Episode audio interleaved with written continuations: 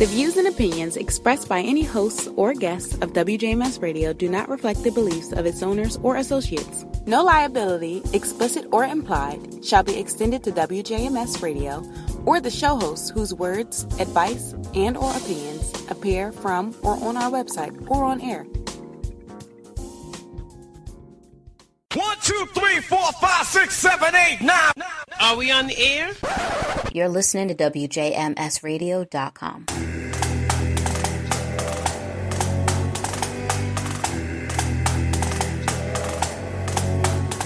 Jam. This chick is a sick individual. You're tuned in to Sound Off with your girl Jams right here on WJMSradio.com. There is no competition. Good afternoon, ladies and gentlemen, and welcome to Sound Off right here on WJMS Radio. Man, oh man, has it been a long time. It's good to be back with you guys. I am just coming off the flu, and boy, when I tell you that flu sat me all the way down for a solid week.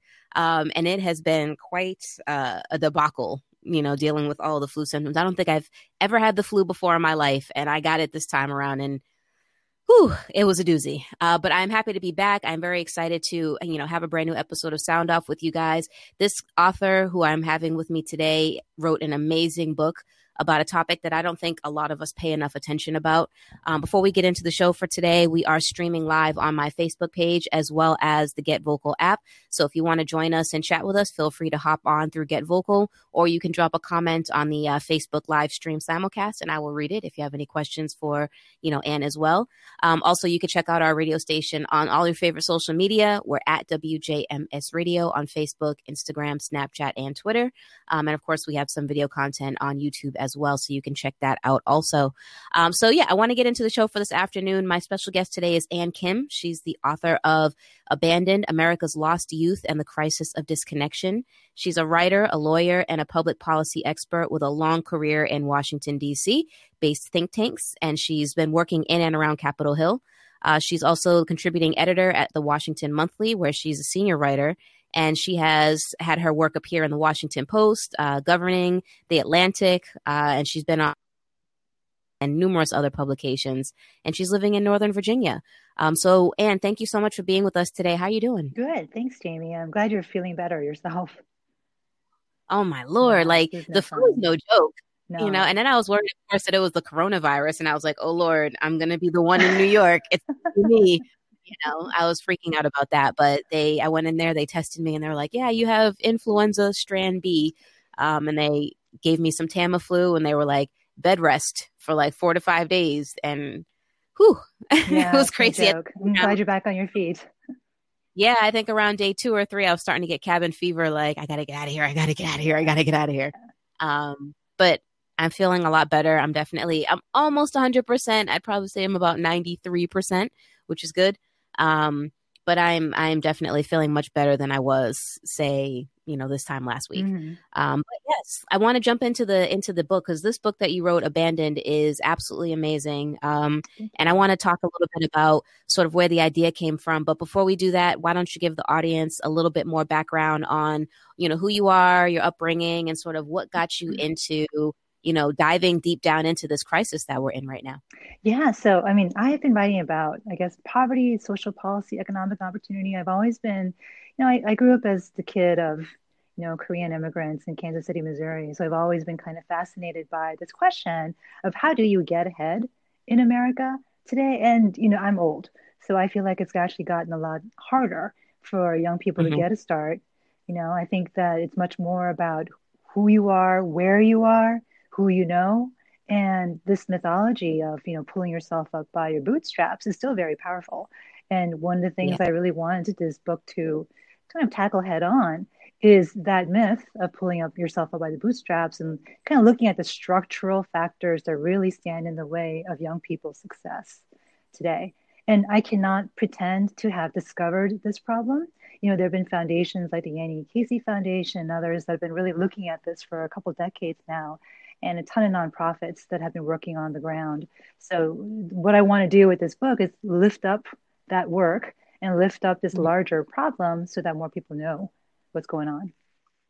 Yeah, and I mean, I will say this at just from reading this book outright and you know the reading of course the little info on the inside, you know, I didn't realize it's it's one of those things where you don't realize the privilege that you have until you read about or until you uh, experience, you know, how other people are dealing, you know, and it's just like reading through this book and looking at the statistics and you know comparing to my own life you know it made me very much aware of how little you know i've had to struggle to get to where i am just based on you know family support and you know having those backgrounds and things and support systems in place to to really help you know founder or, or sort of flounder what i'm doing and it was just one of those things that was like wow you know like some people really just have no idea what's really going on Yeah. you yeah. know and it's one of those things where you have to be you, you have to be cognizant you know of the struggles that other people are going through um you know i'm i was going to ask you know if you yourself had to deal with any of these kind of situations when you were coming up like did any of this stuff resonate true for you or are you on the side with me where you're like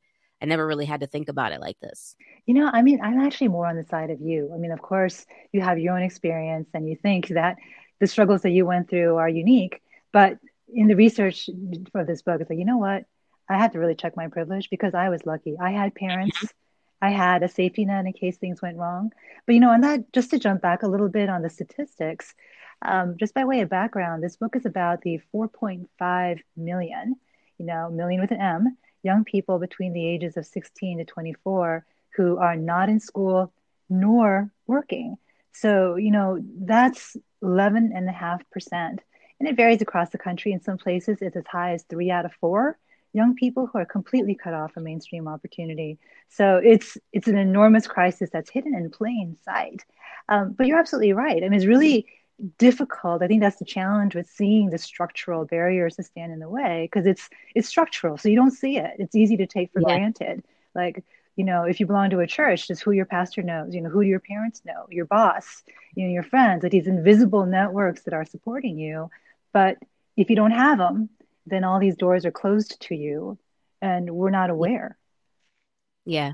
You know, it's so one of the other topics that I'm very, very passionate about is the the prison industrial complex Yeah. and the school to prison pipeline and how all of those things kind of work together. And reading this book really kind of it's one of those wormholes or, you know, one of those those black holes that you go down into and you're like, oh, I gotta pull myself out of here. This is crazy because you start to feel very, very helpless.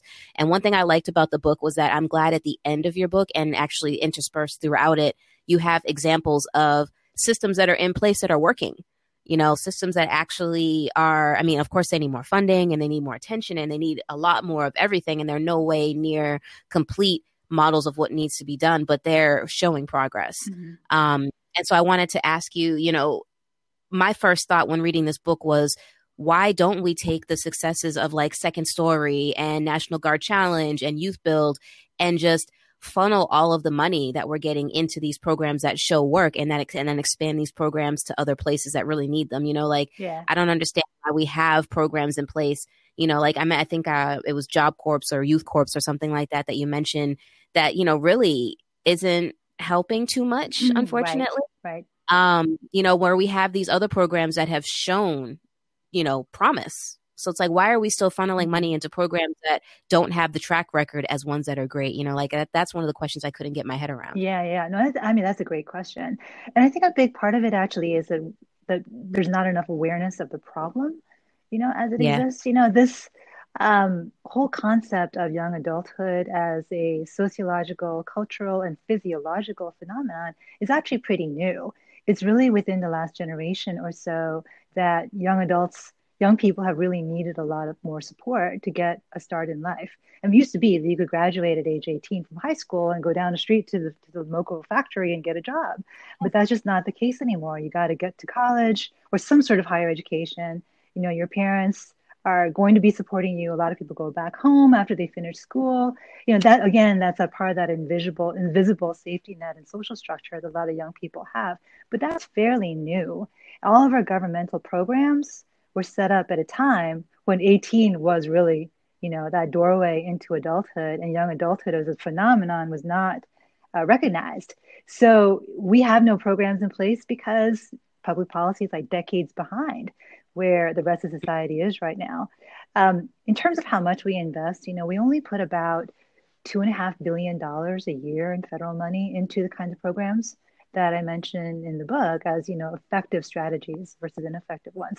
Actually, a good chunk of that two and a half billion is going to that Job Corps program you mentioned. That's a yeah. legacy program from 40 years ago that is kind of a not so effective government job training program versus one that's really connected with community businesses and in, in local schools. Um, we spend more than half a billion dollars on our national defense, just by comparison. So yeah. that tells you like our national priorities need some real reordering so that we recognize A, how important young adulthood is, B, recognize the sheer numbers of young adults who are falling behind and falling through the cracks because they don't have the supports we need. C, recognize the public policy failures that have caused so many young people to be in these kinds of situations. And then four, invest a lot to turn this around yeah. because every investment we make is going to pay back dividends beyond measure. And yeah. yeah, and the less we invest, the more we're going to have to pay as a society further down the road and that was the part that baffled me was it was like as i was reading through the book and folks if you don't get a chance to um, you know if you're listening and you're interested in the book itself i will drop a link uh, later on you know on our page so that you can follow but in the book she gives statistics and like numbers where it's like it talks about how much money it costs to you know rehabilitate or not even necessarily rehabilitate but how much money the government you know or the public has to pay for an adult who's disconnected. You know so a, a, kid who's disconnected you know obviously is not in work and is not in school then of course becomes an unproductive adult meaning you can't get you know meaningful work or you're in and out of the prison system you know and so on and so forth. And how much money you know public has to pay to then support that person because jails cost money yeah. and it comes out of tax dollars and things like that and stuff like that so you know it talks about how if we invested a little bit more in connecting these youth to the opportunities that they need when they're younger, we would get paid, you know, or we'd be, you know, receiving money, much, much money more, you know, uh-huh. much more yeah. than we would be paying outright to take care of them if they were a disconnected adult because they'd be contributing members to society. Yeah, 100% agree with you. And the thing is, like, this is a bipartisan issue. You know, I talk a lot about equity and equality and, you know, things that care, that progressives care a lot about. But if you're a conservative, you should care about this too from a sheer fiscal standpoint. Because just like you're saying, you know, if you don't invest now, the costs are enormous. There was a 2015 study that I cite that was done by Columbia University, and that total social burden is going to be about $700,000 for a disconnected adult. And it's the prison system, but it's also, you know, social programs. Um, it's paying for that homeless shelter. It's also the lost tax revenue from someone who's not paying taxes. And the incalculable value is what if that person had had the potential to really innovate and create jobs or to start their own business and generate economic activity? We're missing out on all of that if we don't, you know, see the young people around us who need just a little bit of help to get themselves back on their feet.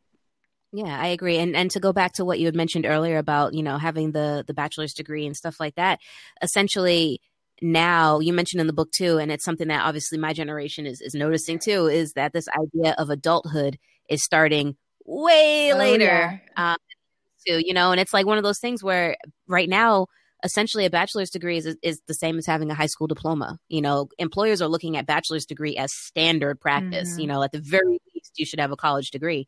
So it's like you think about the people that don't even have a high school diploma, and it seems like they are so far behind you know, even beginning to hit the curve, you know, that it's just like, it's really sad. And there were times too when I was in college and it was like I was seeing my friends like graduate and then they would move back home and yeah. they're like, oh, I'm saving money, moving in with mom until I pay off my student loans. And I'm like, man, I kind of wish I could move back home, like, because I went away to college. That's the thing. Like, I moved away mm-hmm. to college, and by the time I graduated from college, I was standing on my own two feet.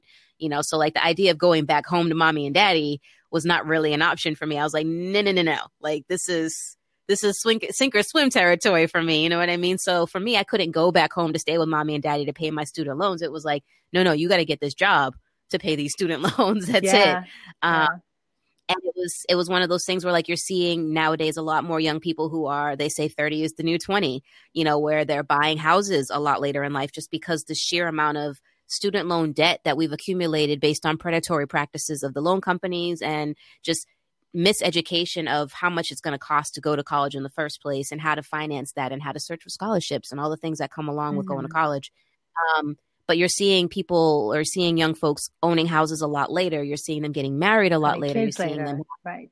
having kids later, and it's it's really delaying the shift of adulthood because the money it's just not there. It's not the same world that our parents grew up in. You know, we can't work a minimum wage job for the summer to put our way through college. Like a minimum wage job, you know, which is now what $15 an hour supposedly is not even going to pay for barely the room and board at a facility or at a, at a, a college now. And it's just, it's not the same economic situation. And mm-hmm. it's really interesting to see what a, what a shift has happened, you yeah. know, like, cause it's like, even my dad's like, they moved out, you know, when they were 18, 19, they went to college. They were like, I bought a house for like $23,000. I'm like, where? Uh-huh. Where did you buy a house for $23,000? You know, like, and it's it's just not the same. It's not the same economic no, landscape that it was. No, no, it really isn't. I mean, be, being a young adult, the road is harder, the road is longer, and you know whatever kind of support you get from your parents has become so much more important. Um, there was a Federal yeah. Reserve study, um, I think I cited in the book, that one out of three young people up to age 24 is still getting help with the bills from mom and dad because, you know, as you say, things are so expensive, and the average middle class family is going to invest about $50,000 uh, in their child from ages 18 to 30. That's a huge amount of money. Yeah. But mm-hmm. you need, young people need that in order to establish themselves these days. It's the young people who don't have any sort of access to those kinds of supports that are now falling further behind. Because if that's what you need to get, you know, a minimum level of independence, what happens if you are one of those young people without any parents, without that kind of support, with you know no ability to afford college at all? Like if you're coming out of foster care or if you've been incarcerated yep. you know or you're living in a part of the country where your parents may be trying but they don't have a job either. Yeah. And that recession and all that kind of stuff comes into play. One of the things I, I did yeah i did remember reading a lot about that in this book was children who are aging out of foster care and how flawed and just terrible that system is and how much of a, mm. a checkbox system it is for some of these folks that just really are not paying attention and making sure that these, you know, children who have already had a hard go at it, you know, from early on in life, you know, have solid footing going out onto their own. They just don't even have that that solid foundation. Yeah. Um, and the one thing I was I was picturing as I was reading your book was just like this idea of like, you know, how some of us are lucky enough to have steps from you know we'll call we'll call being from a child to an adult we'll just call it like a hole if you will and some of us have steps out of this hole that we take to walk up into adulthood and stand on that level platform on our own two feet, you know, and then how some of us have steps and then the rest of us or some of them have quicksand, you know, where mm-hmm. it's like you're trying to get footing and you can't, you're trying to catch up and you can't, and things you're trying to pull yourself up with are coming down with you. Yeah, yeah, that's a great metaphor. One of and those I think, things, you know, the child welfare system, you know, the government is yeah. dumping quicksand on top of you. You know, it makes it even worse you know and the system yeah. just by way of background yeah. for your listeners you know there are about you know 440000 kids in the child welfare system at any given time and about 20,000 of them who turn 18 or 21 depending on the state and that's when they quote unquote age out and the government calls that emancipation yeah. which is a really funny word for something that is actually one of the most traumatic things that can happen to a young person coming out of the child welfare system. They're supposed to have a transition plan in place. Yeah. And if that were the case, then the outcomes for um, former foster youth wouldn't be as bad as they are. You know, so for instance, um, even now, you know, one out of three young people aging out of foster care is going to end up homeless. Another third are going to end up, or the same third, um, are going to end up incarcerated fewer than half are going to have a job by the time mm. they're age 26 and fewer than 10% are going to have any sort of college degree two year or four year i mean these are absolutely horrific outcomes from a system that is supposed to be protecting children's welfare and the opposite is happening. Exactly exactly and you know you mentioned a good point you know bringing it back so why don't we go back a little bit and talk about how did we get here? You know like it is it's actually a crisis so how did we how did things get to mm-hmm. where they are today? Like, what were some of the things that happened, uh, you know, in your opinion, that you think sort of kind of paved the way for the area that yeah, we are I mean, right now? That's a big question. And I try to synthesize a lot of things that are happening kind of nationally, economically, but also governmental systems that have fallen apart that have led to this crisis of disconnection. Yeah. And I think it is a couple things. Um, some of it is governmental and public policy that we've touched upon. You know, the child welfare system, but also the criminal justice system are primary drivers of disconnection. Failing mm-hmm. schools, you know, our country has come a long way in dealing with the dropout crisis for sure, but we still have, you know, quote yeah. unquote dropout factories in a lot of cities across America where, and one of the places I went to is in Baltimore, neighborhood called Sandtown. Um, the high school there still has, you know, fewer than 60% of the students who graduate from high school, even today. You know, and this is a high school in a neighborhood that produced Thurgood Marshall. you know, this was a thriving neighborhood, you know, 50 years ago that's, you know, fallen on hard times and has never recovered. There are many, many pockets like that throughout the country. Um, another big trend I think is happening is what's um, the divergence in uh, economic fortunes of the coastal areas that are doing super well, kind of, places where you and I are living in a way, and then the rest of the country where mm-hmm. there may have been manufacturing jobs at one point that have gone. Um, I traveled to a place in Southwest Virginia that had both manufacturing and they grew tobacco. Both of those things are not there anymore. And there is no college and nope. no community college within a half an hour of that place until very recently. So there are 41 million Americans who are living in so-called like higher education deserts that are half an hour or more away from a college or community college. What do you do? You know, if there's no industry around you, yeah. and we haven't done enough to look at those regional imbalances in, you know, who's got the money and who's got the educated people and where are the businesses going, and why is it all concentrating on the coasts uh, and why isn't any of it going into the middle? So those three things together, you know, um, are adding up to this crisis of, you know, opportunity among young people in particular. It's canary in the coal mine for these bigger trends that are driving inequality nationally. I think. And where, what, in your opinion, is our future if we don't take action now? Like, where are we going to be, or what do you foresee happening if we don't address but the I issue think we hand? already saw part of what's happening in the 2016 election. You want to be, you know, um, yeah. I mean, the 2016 election was an expression of a lot of take it for what it's worth, but there was a lot of anger out there in the country about you know who who is succeeding and who is not don't get me wrong, a lot of it is misplaced, you know, and um, but those kinds of tensions are only going to get worse. Uh, and during the, especially for heading into a recession, which is entirely likely given what's happening with the coronavirus and all of that, during the Great Recession, there were yeah. close to 7 million young people between 16 and 24 um, who are not in school and not working. So this is an economic and cyclical phenomenon. Young people are, you know, always the last hired, first fired. And if there are four and a half million disconnected young people today in supposedly a great economy, what is that going to look like next year? Um, so that I think is what we're headed toward a, a scenario where um, enormous numbers of young people are without opportunities, and that's going to set our nation back decades in terms of economic progress. Oof. And yeah, you mentioned something something yeah. I think really important about last hired and first fired. You know, even getting in the door of a job now is hard. And I think on uh what was it on page 78, you know, you said and I quote um, workers are competing against older workers with experience, and then they're caught in the catch 22 of not being able to get a job to gain experience because they don't have the experience to get a job. Yeah. And I was like, Lord, is that not the most truest statement I've ever read in my entire life? Like, all of us know that it's like it's it's one of those things where you know you're coming out of college and they're like oh we want 22 years of experience um, and a bachelor's degree and we're going to pay you $15 an hour and we're like where do they do that at? Like i'm sorry was i supposed to be interning as a toddler? Like what you know like it's one of those things where jobs want the experience but you can't get the experience without the job. And so you get stuck in these catch 22s of like okay i guess i'm heading over to mcdonald's because i don't know what else to do you know? And it's it's one of the scariest things you know of, of my generation when we came out of college you know we uh-huh. came out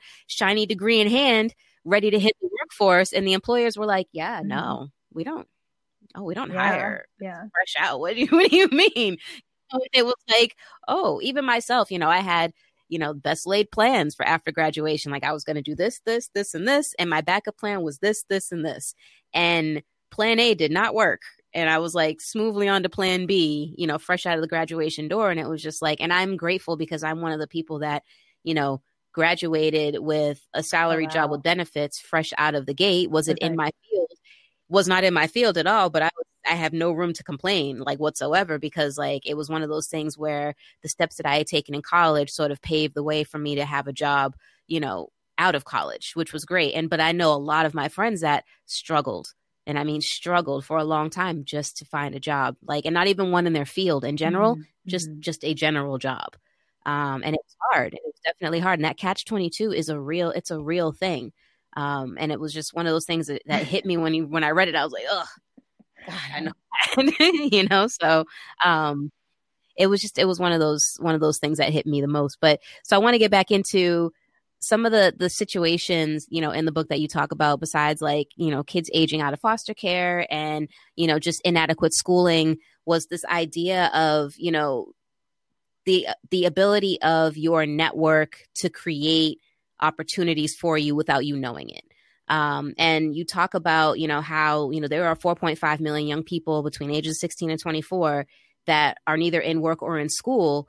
And it just makes you wonder you know like not all of these children are mm-hmm. from you know homes that are bad. Some of them just have parents who aren't who don't have that kind of education. Can you talk a little bit about how the responsibility of the parents in some of these situations like the inad- the inadequate education of the parents plays a role yeah, in you no, know what's going on with their children and uh, I want to give a shout out real quick to the Social Science Research Council Measure of America project because they are the ones who came up with this 1.5 million figure. You know, our federal government does not actually keep track of the phenomenon of disconnection, which is one of the things we need to fix. And that's recommendation one later on in the book.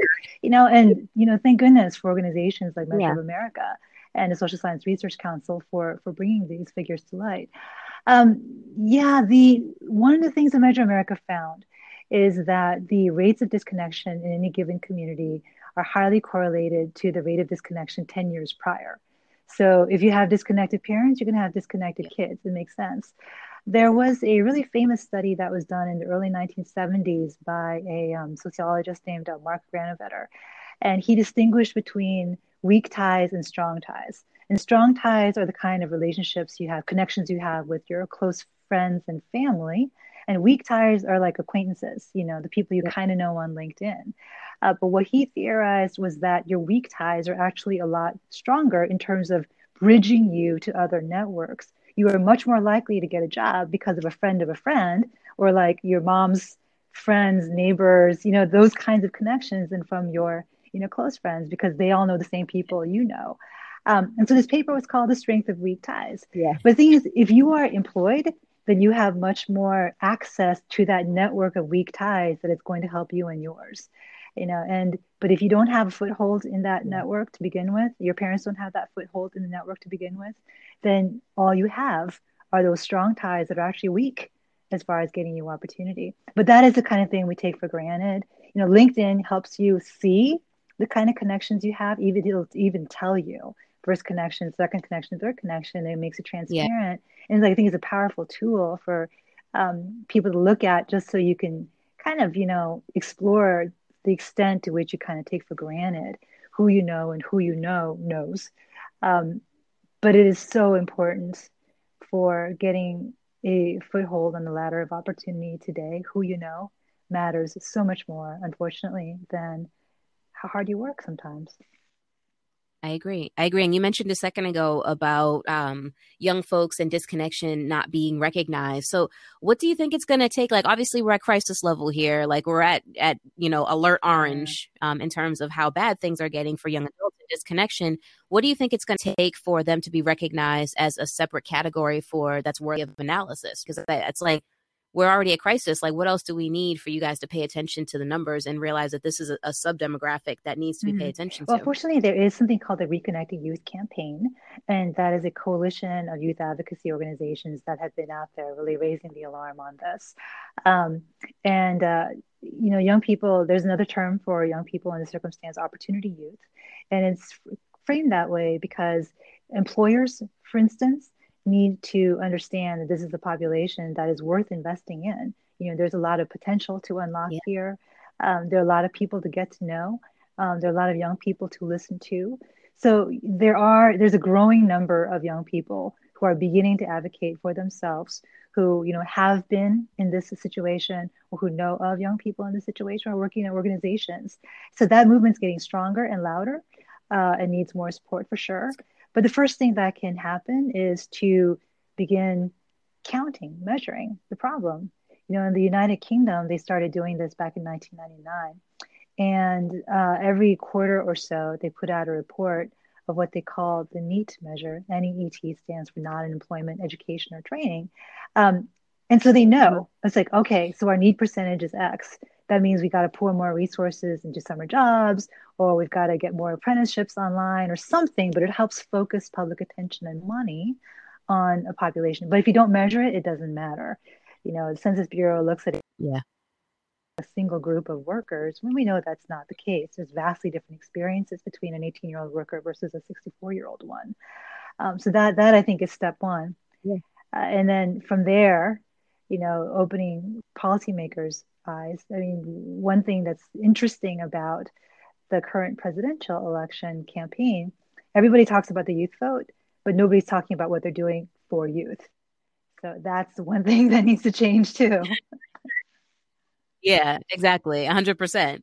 Um, and so one of the other things that I, that you mentioned in your book that I thought was great was this idea on page 74 you said roughly half of young people working part-time say they're underemployed or working part-time when they would prefer to have a full-time job which is funny because like I don't know if maybe it's just me, but I feel like there's like this expectation now where it's like everybody wants to be an entrepreneur. Like everybody wants to have their own business and have their own job. And it's like to hear and read statistics like this, it's like really no, they just want gainful employment. But I think, I think when I was breaking it down in my head, I'm like, a lot of it has to do with the fact that we couldn't find jobs. So it's like, you know what? If you won't hire me, then I'll just be my own boss and make my own job.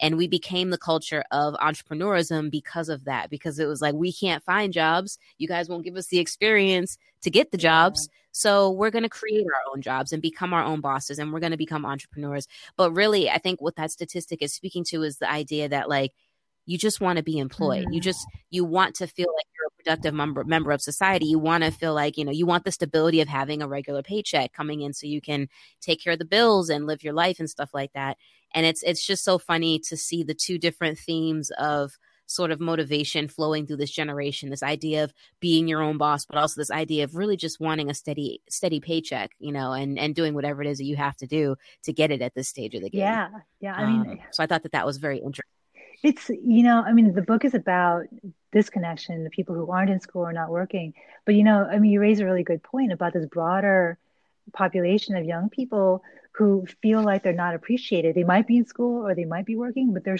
potential is still not being tapped because they're underemployed or oh, yeah. you know they're in jobs that don't pay enough. You know, our economy is supposedly good. It's maybe generated a lot of jobs, but they haven't generated enough good jobs. They haven't generated wow. enough jobs yeah. that you know fully tap into what young people have to offer. So that means there's something really wrong.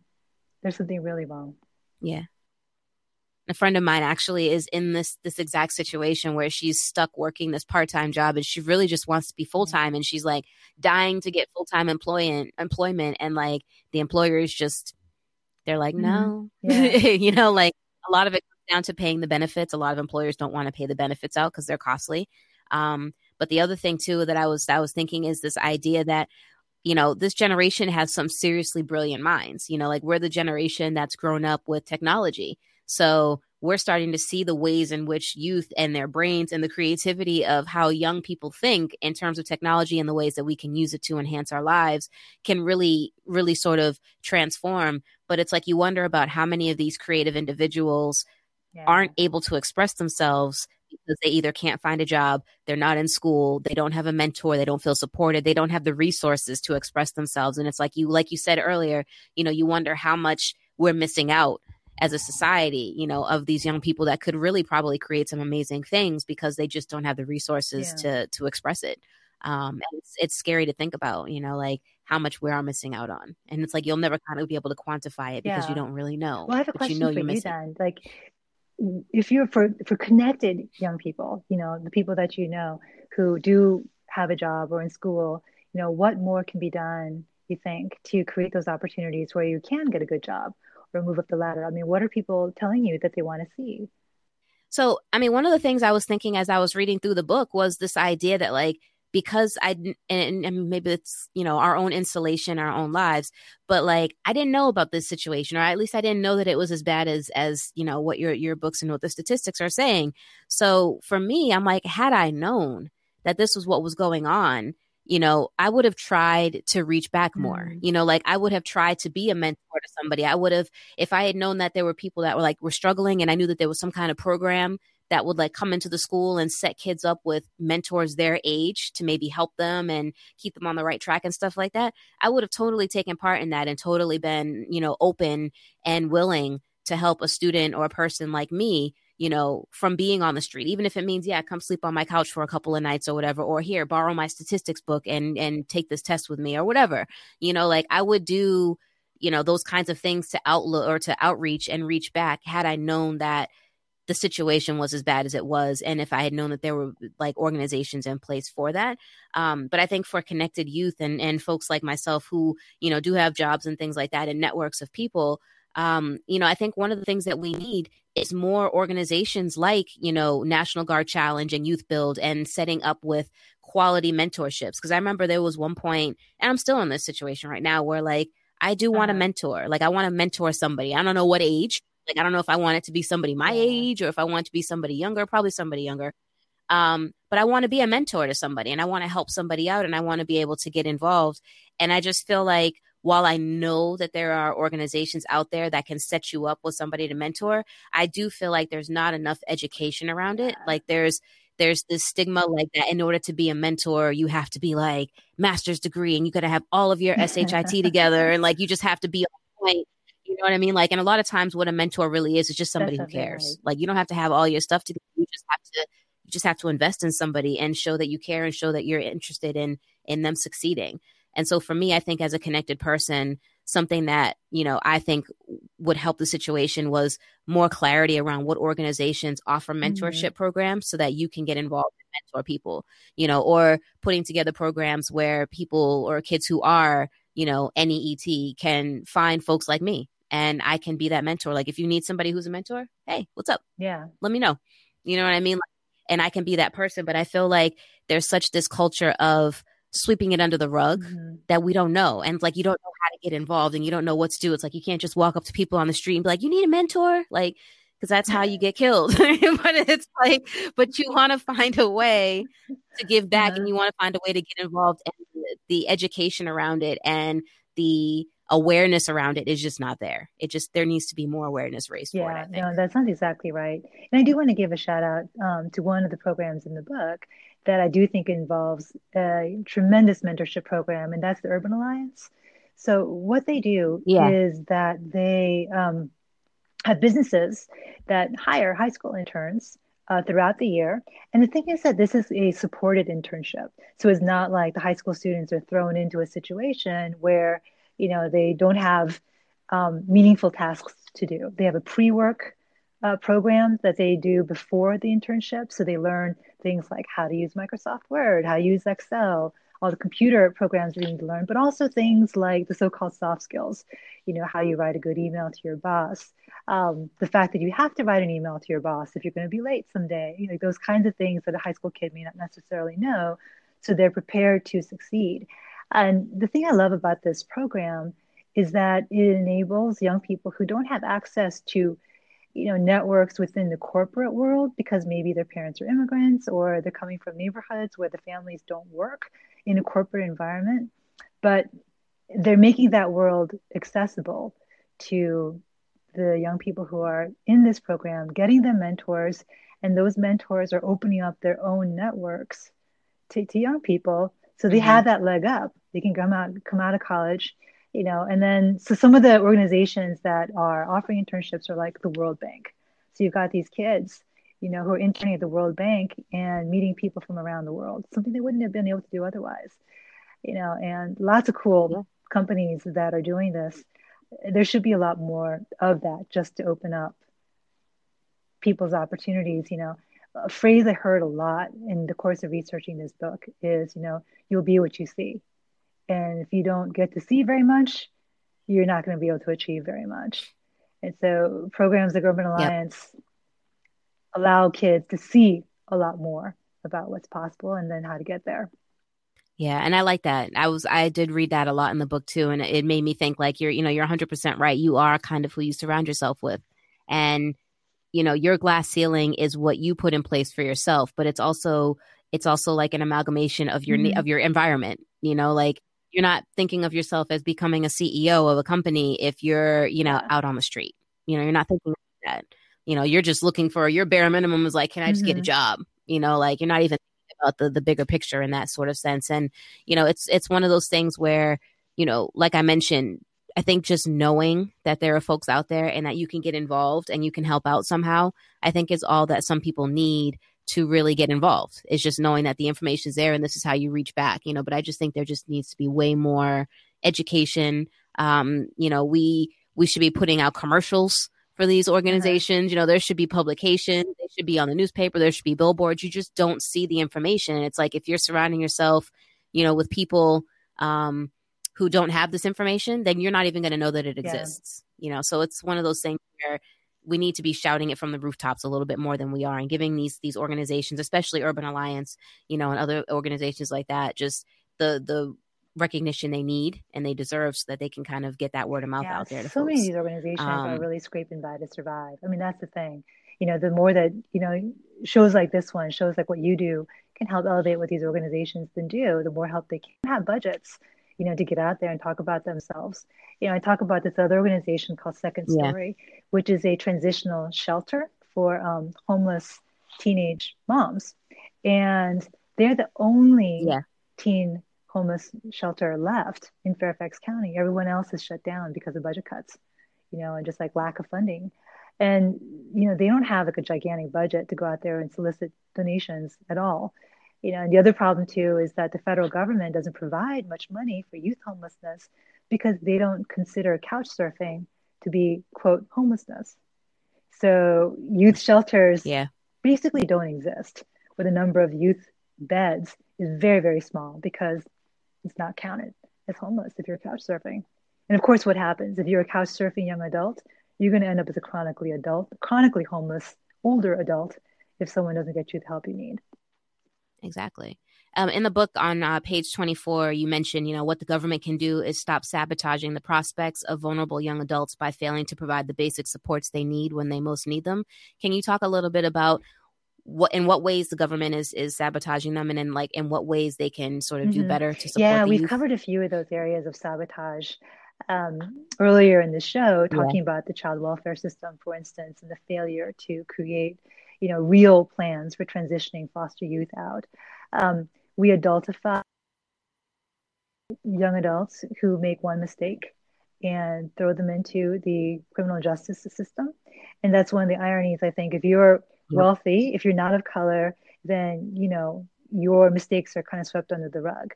But if that's not who you are, if you're a person of color or if you're low income, then you are adultified and you are much more likely to be thrown into an adult prison where your chances for success are catastrophic. That's an example of sabotage. Um, school systems that don't make that connection between you know what you're learning and a job that's going to be helpful to you when you grow up that's another form of sabotage you know letting communities that have lost economic opportunity shrivel up and die that's another form of sabotage um, and I, you know, all of these pro- problems are completely fixable. We can reform the child welfare system. You know, there's a lot of reform going on mm-hmm. with criminal justice. We need to do more. You know, there's no reason why one in five people in New York City jails, for instance, is someone between the ages of 18 and 24 when they're less than 10% of the population. That's insane, the disproportion. Yeah. You know, um, we can fix our schools there's so much that can be done to fix schools. We can fix our higher education system.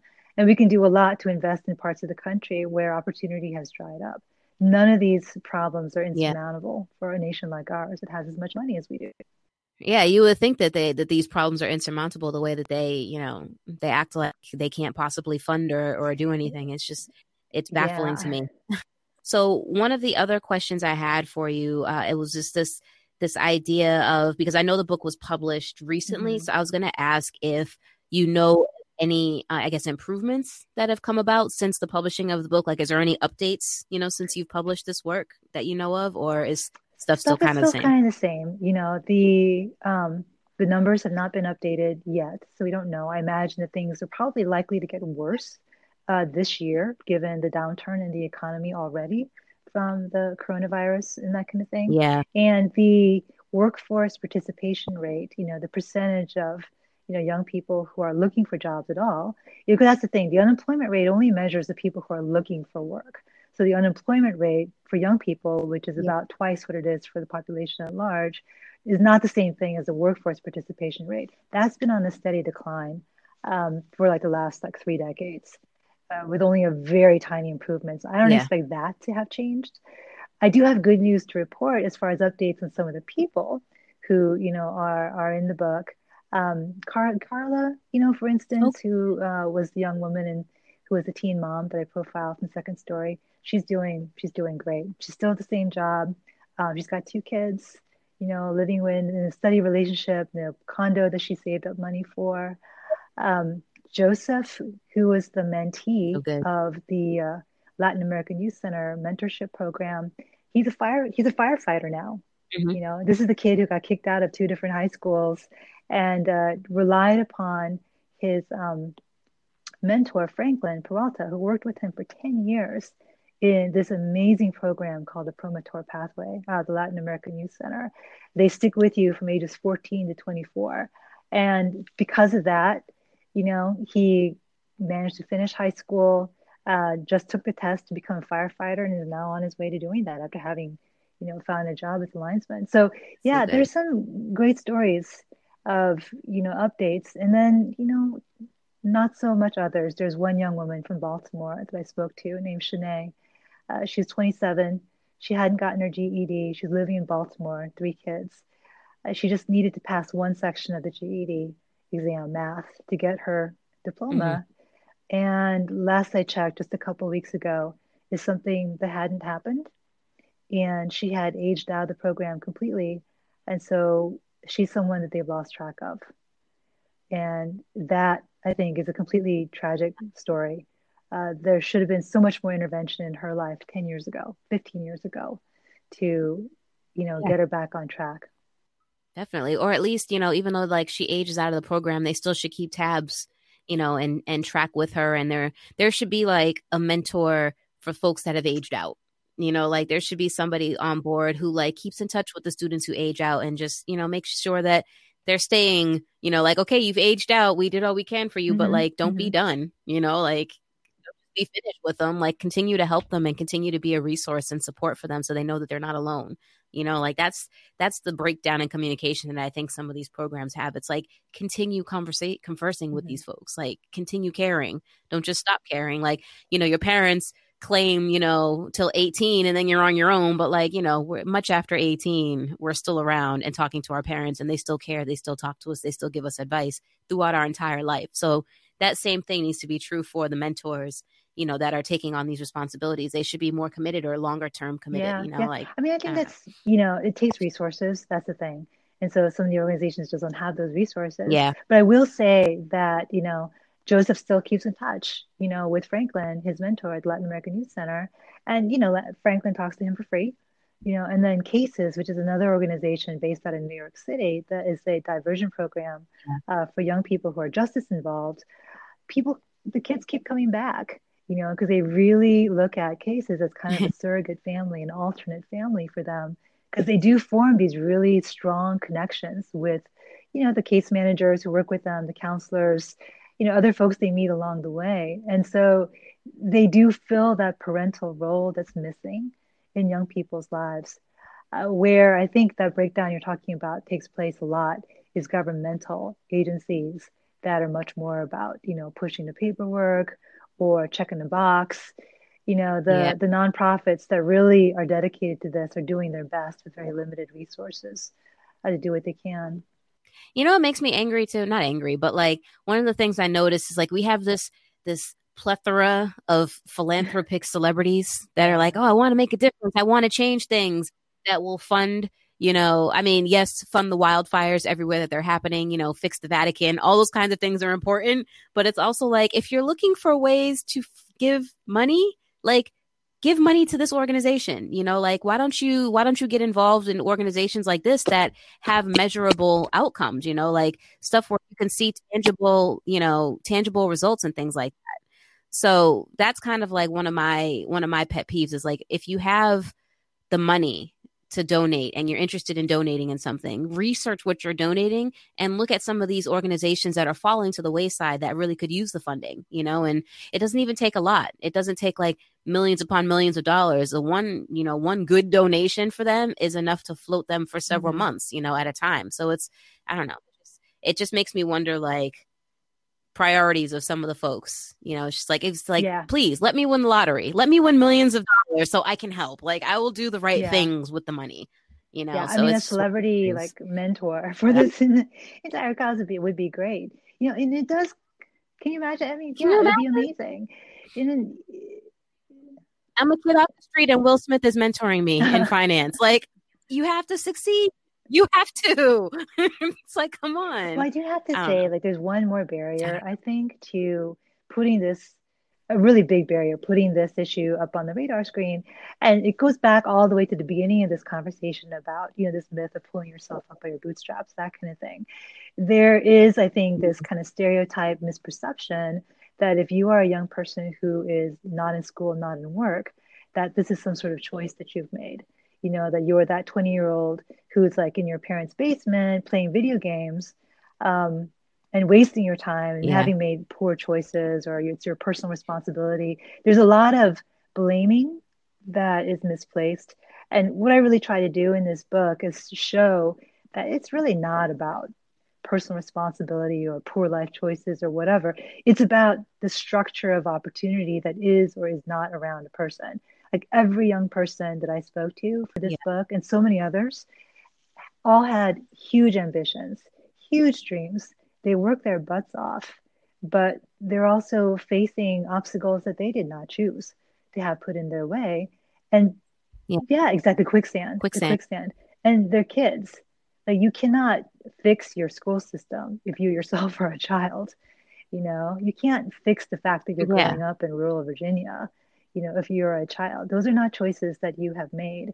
It's up to you know public policy makers and the adults the real adults to fix the structure of opportunity so that you know these young people can reach for the aspirations that they have you know? I agree. I agree. So, one of the last questions I'll ask before I give you the opportunity to talk about the future and what you have coming up on the horizon um, is like, how do we like these the systems that are successful you know second story youth build challenge all of these these and urban alliance and stuff like that. I saw in the book that you mentioned that of course they're not telltale you know they're not they're not guaranteed success rates. And you just mentioned already about Shanae who you know aged out of the system and didn't complete what she needed to do. What are some ways um, aside from funding you know that we can fix these organizations and and create them so that they're more robust and so that they are sort of like in like they're, they're these mm-hmm. are success models you know like how do we how do we insulate these and make them you know more robust so that they are and can be you know like how do we just reshape them for success? Yeah. well i mean the, the models that i talk about in the book i think are pretty good examples of you know successful models. I mean, you can't you know i i said that it's not all about you know pulling up your book pulling yourself up by your bootstraps and personal choices but you know at the end of the day yeah there is some element of that. You know, young people have got to stick with a program that's like extending themselves out to help you.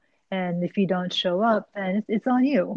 You know, so I'm not sure that any program is going to have a hundred percent success rate if a person isn't doesn't take an opportunity that's given to them. Yeah.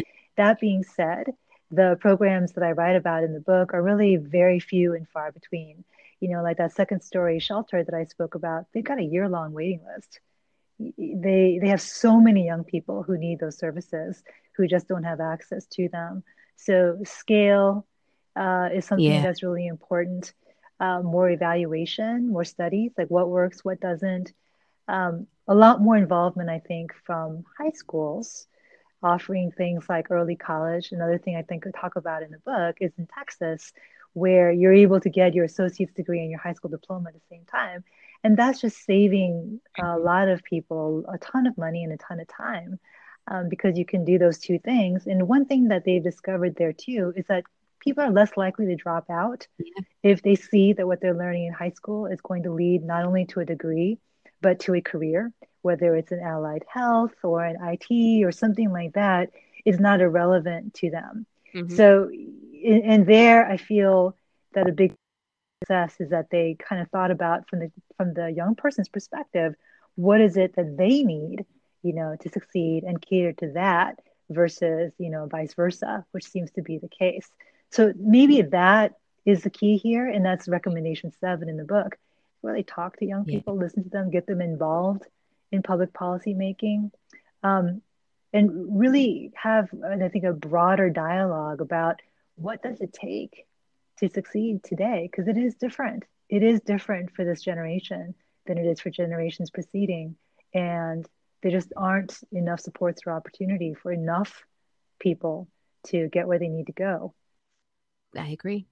I agree 100% okay um, well we're getting ready to run out of time here. I want to make sure I give you an opportunity to shout out anything that's coming up on the horizon, any book tours, uh, contact information where folks can get a hold of you, and of course, where folks can purchase the book Abandoned as well. So, why don't you give okay, that contact we'll information um, and anything coming up on the horizon for the audience to check into? AnnSkim.com. And you can find the book at Amazon or Goodreads, or please do support your independent bookseller too. Um, and uh, hoping to do more on this particular topic and you'll be hopefully you know seeing some more. Come to washingtonmonthly.com where i write a column every other week or so about opportunity and you know economic and social policy. So i really appreciate the chance to be here jamie. This has been great. Thank you. No this has been a really great conversation and thank you for for the book. The book is amazing and you know, open my eyes to something that I didn't realize was as a big of a problem, you know, as it is. So I'm glad that I could take this time to actually chat with you, the source, you know, and actually sort of maybe put some uh, some ideas into place for how I can get involved and how I can mentor and you know really actually do what I was trying to do originally before I got kind of discouraged a little bit. Um, but yeah, I appreciate it. It's just been a really, really great conversation. And I'm looking forward to, you know, seeing the other things that come from this and hopefully seeing some changes and some measurable differences in some of these systems and stuff like that. Hopefully, so, folks, I'll be back again uh, next week with a brand new episode. So make sure you keep it locked right here. I want to thank the folks behind the scenes that make SoundOff and WJMS Radio possible. Thank you guys for all the work that you do. Shout out to our guest for today, Anne Kim, who's author of Abandoned America's Lost Youth and the Crisis of Disconnection. Make sure you check that out. Go grab that book and read up on it and mentor somebody, help somebody out. Um, honestly, the problem is a lot bigger than you and I realize. And I think if we all just take a moment to get involved and do something on our own levels, we can make a world of difference for somebody. So please take a moment and read through the book, check it out, and uh, spring into action and make something happen. Until then, I'll see you guys next week for a new episode. Thanks everyone for tuning in. Be safe and uh, happy spring. It's almost spring, ladies and gentlemen. We made it through winter finally. So, all right. Thanks, folks. We'll see you next week.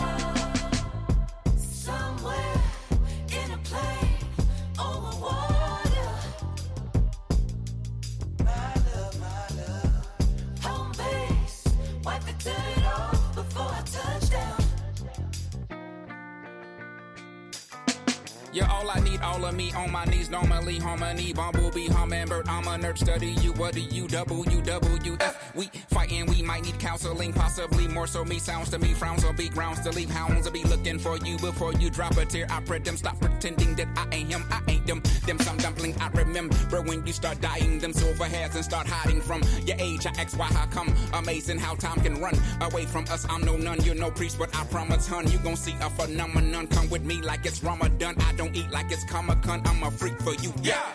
I'm begging now, pretty please, with cherries on top. Harry, wet, swat, Harriet, tough man, don't give up. And if your gut tells you to strut, then strut, then I'll hail you a car. But what man won't beg? You know I'm nutmeg. I will show up on a little moped with a little puppet. It'll be fluffy. We will untough and we can discuss it. You know I'm suffering. I don't miss my friend. I don't like my fan bent up silicone well. That's illiform, sweet stuff. Willabong, push stuck, billabong, leaks that minimum. We gon' get along. Peace and intercom. Jesus, been a long T I M E. I'm please, I'm feeling down. Please, I'm feeling down. Please, I'm feeling down.